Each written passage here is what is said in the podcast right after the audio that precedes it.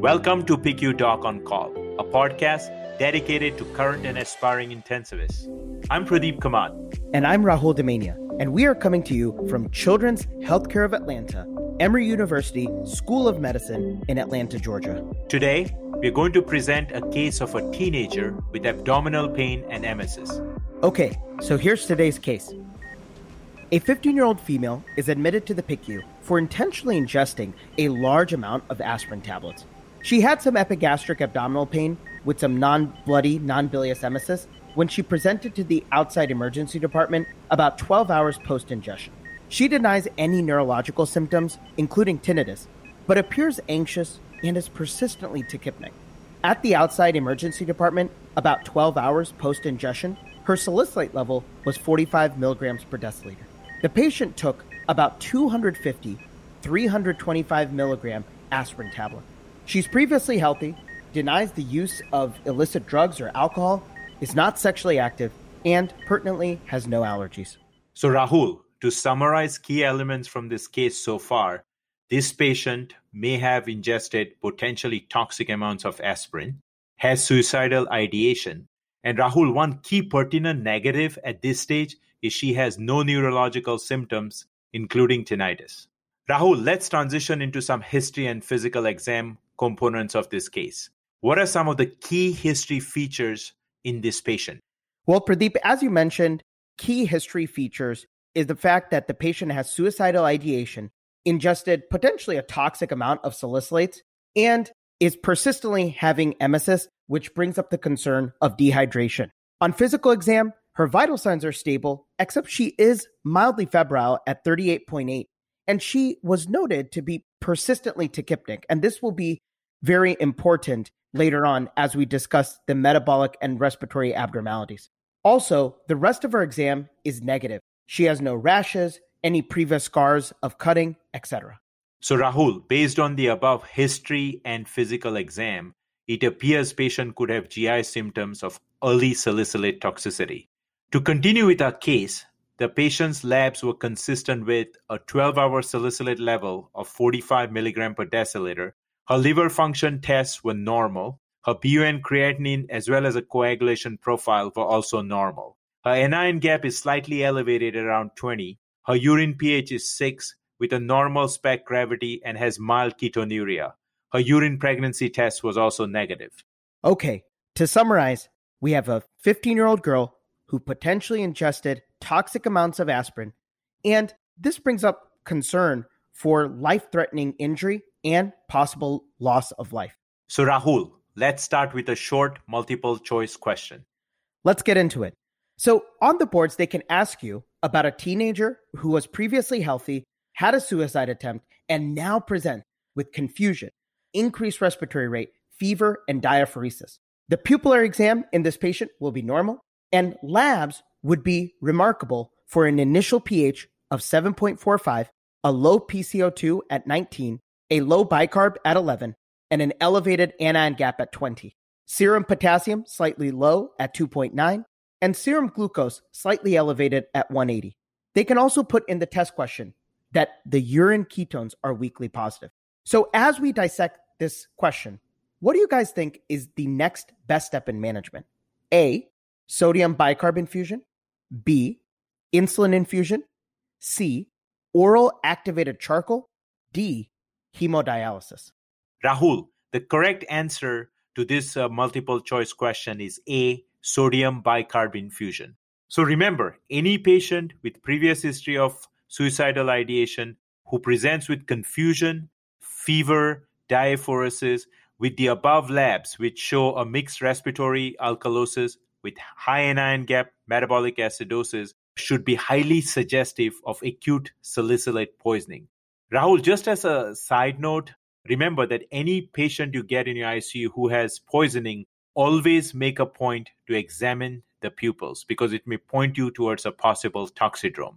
Now, the other choices uh, for this multiple choice question insulin therapy is not the correct answer because the serum glucose is low patient's pH is high. So this is unlikely to be DKA. And this is how they trick you in this question is by making the urine ketones weakly positive. While activated charcoal can be used, especially uh, followed uh, by sorbitol, which is usually given with the first dose, we need to be cautious about its use in a patient who's confused, who has altered mental status, as our patient in the case here. We do not have a salicylate level at this stage. So the questioner offering dialysis, especially hemodialysis, which is the dialysis of choice, should not be the immediate first step, although should be considered given her neurological symptoms. That was great, Pradeep. Before we go into diagnostic management, I want to particularly highlight the basic science correlates with aspirin poisoning. Remember the mechanism of action. Aspirin is a cyclooxygenase inhibitor, which blocks prostaglandin production and has anti-thrombotic effect by inhibiting platelet generation of thromboxane A2. Salicylates are also weak acids, and they can interfere with the Krebs cycle and specifically, very important, uncouple oxidative phosphorylation. Now, downstream, this uncoupling leads to acidosis, heat production, and hypoglycemia. Well, although not common, neuromuscular irritability manifested as paratonia, i.e., the inability to relax muscles, and extreme muscle rigidity can develop. And this further contributes to the hyperthermia and increases the risk of rhabdomyolysis. Salicylates induce fatty acid metabolism, and this results in ketone production. As in our case, the ketones were weakly positive. And remember that ketones can further compound the anion gap metabolic acidosis. Lastly, disruption of the electron transport chain really causes a dissociative shock picture in which you are getting adequate oxygen delivery. However, the tissues are unable to uptake the oxygen. Pradeep, if you had to work up our patient with salicylate poisoning, what would be your diagnostic approach? Rahul, just a comment before we get into the specific labs you need to understand that salicylate poisoning happens either acutely, as in our case here uh, with the teenager who has a suicidal ideation, or a chronic form of salicylate poisoning uh, is seen typically in the elderly population who are usually taking aspirin uh, therapeutically. Okay. So they may have an inadvertent overdose. Because the pathways for salicylate elimination are fully saturated in this elderly population, when they take an additional amount of drug, it can lead to accumulation of free salicylate in their blood, thus prolonging the normal half-life from 2 to 4 hours to as long as 20 hours. So what I'm trying to say is that in the elderly who chronically take aspirin, if they inadvertently take a higher dose, they can have the manifestations of toxicity at even a lower dose that they have inadvertently taken. So the plasma level of salicylate that is required to elicit symptoms tends to be lower in chronic poisoning than with acute salicylate poisoning. The also the other thing to remember is in chronic poisoning, the salicylate level may not kind of clinically correlate with the toxicity that one sees. So, salicylate poisoning should be suspected in any patient with possible ingestion of known or unknown drug, tinnitus, nausea, vomiting, tachypnea, and altered mental status, as seen by our case, an elevated anion gap metabolic acidosis, and in the case of salicylate poisoning, remember that a patient can also have a concurrent respiratory alkalosis first prior to the anion gap metabolic acidosis. Any elderly patient on chronic aspirin therapy, say for osteoarthritis, who presents with agitation, confusion, hallucination, slurred speech, seizures, and coma, they can have symptoms of chronic salicylate poisoning. And the salicylate jag is a term which refers to restlessness and mental aberrations that resemble alcohol intoxication. So your diagnosis will likely be confirmed by an elevated serum salicylate concentration. And what is important to note is to check the salicylate level every three hours, as toxicity can be delayed. This is especially important in chronic poisoning, as the over reliance on drug levels can lead to underestimation of the severity of poisoning and delay implementation of therapy. Once you get your level back, you can stratify the level of toxicity. So, Rahul, generally a level of 15 to 30 milligram per deciliter is usually considered as a therapeutic level, especially when aspirin is used for inflammatory conditions. But within one to two hours of a single ingestion, the level can reach 40 to 50. Now, significant toxicity starts to manifest at a level around uh, 45 and above. Early clinical manifestations include, uh, you know, emesis, abdominal pain, hyperventilation, and then followed by neurological symptoms, uh, especially vertigo, tinnitus. A plasma level of 50 to 70 indicates severe intoxication.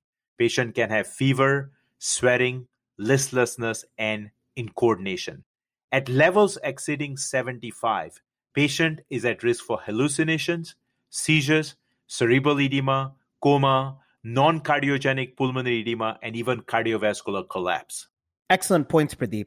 Other major testing to consider is to make sure that these patients get a acetaminophen level to rule out any co-ingestion, check the acid base status with electrolytes to assess for an anion gap, send a blood gas, also get a quick glucose level as hypoglycemia can be relatively easy to treat.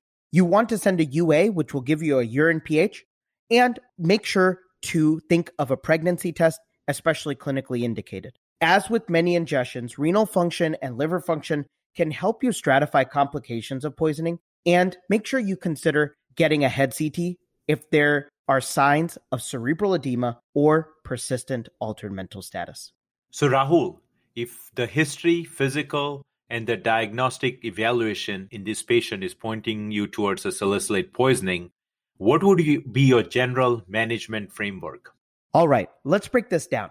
The big picture is that management is based on supportive care and elimination of salicylate. Gastric decontamination can be for patients with known ingestion within the past hour and no risk of unprotected airway.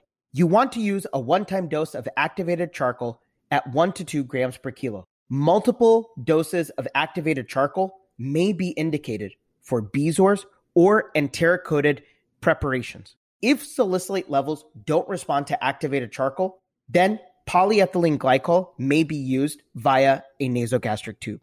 But let's just focus on airway protection. Intubate for respiratory failure or airway protection in the obtunded or delirious patient. Remember your ABCs. You also want to consider intubation, especially if this patient is heading down the route of needing dialysis. It is important to avoid a low respiratory rate as any decrease in pH from a rising PCO2 can enhance movement of salicylate into tissues and the patient can actually worsen clinically. Prior to intubation, it's always important to consider the acid base status of the patient. And as these patients can have a metabolic acidosis and with their obtundation, hypoventilation, consider giving a 2 MEQ per kilo bolus of bicarb prior to intubation. Pradeep, do you mind just commenting a little bit about fluid management and other therapies in this patient? Yeah, Rahul, uh, let's chat about the fluid management in this patient. In general, I like to use lactated Ringer's solution because uh, normal saline in these patients can sometimes add to the anion gap acidosis and lower the pH. Now, one hallmark uh, of the therapy used for salicylate ingestion is the alkalinization of urine till serum salicylate level is either less than 40 or the metabolic acidosis has resolved or the patient is asymptomatic with a normal respiratory rate. I usually like to give 1 MEQ per kilo initial bolus of sodium bicarb, which is then followed by 3 m's of sodium bicarb. One, remember, 1 amp contains about 44 millimoles of sodium bicarb. So those three amps are added to one liter of D5W, and this is run at an infusion rate of 1.5 to 2 times maintenance. The goal here is to keep the urine pH greater than 7.5. I usually add some uh, potassium chloride as hypokalemia can occur with this uh, sodium bicarbonate containing fluids. And if there is hypokalemia, it actually prevents the alkalinization of the urine. I do serial blood gases as well as I check serum K, ionized calcium, and serum magnesium, and frequently, and avoid a serum pH of greater than 7.55. A low potassium or magnesium usually defeats the process of u- urinary alkalinization. Now, sometimes the plasma glucose may be normal in these patients, although their CSF glucose may be low. So, in case during therapy the patient has delirium, think about this and try to give them a dextrose bolus so the CSF glucose is corrected. Rahul, when should we consider dialysis in these patients? Great question, Pradeep. Let's take it down to the basic science. Remember, prior to considering hemodialysis of medications, you want to consider the water solubility, the size, and the volume of distribution of the compound. Remember that salicylates are water soluble, they have a small size, a low volume of distribution, and absence of tissue binding. And that's why salicylates are an ideal substance to dialyze. Additionally, while salicylates are protein bound at therapeutic levels, it's largely free at toxic levels.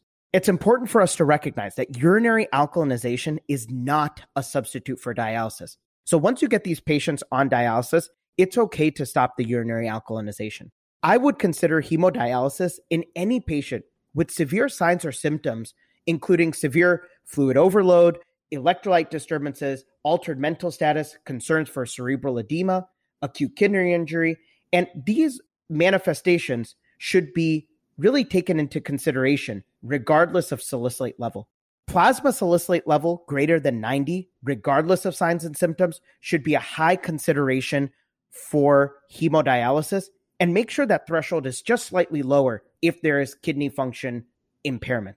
Conventional hemodialysis is generally preferred, but hemoperfusion or CVVH is an acceptable alternative if hemodialysis is not available or if the patient is hemodynamically unstable. Always have close communication with poison control as well as your clinical toxicologist. Salicylate poisonings can be extremely life threatening. And the team based approach with fine attention to detail is an important take home point in these patients. Finally, as a follow up, make sure you repeat the salicylate level every three hours until the level is clearly downtrending. Pradeep, this was a great episode. Do you mind highlighting where our listeners can read more information about salicylate toxicity? Rahul, I would highly recommend that our listeners read the excellent review of salicylate toxicity by Palmer and Clegg from the New England Journal of Medicine, published in June 2020. Also, chapter 126, page 1503 of the latest edition of Fuhrman and Zimmerman's textbook of pediatric critical care has information on salicylate toxicity. This concludes our episode on salicylate toxicity. We hope you found value in our short, case based podcast. We welcome you to share your feedback, subscribe, and place a review on our podcast. Please visit our website, picudoconcall.org, which showcases our episodes as well as our Doc on Call management card. PICU Doc on Call is hosted by myself, Rahul Damania, and my mentor, Dr. Pradeep Kamat. Stay tuned for our next episode. Thank you.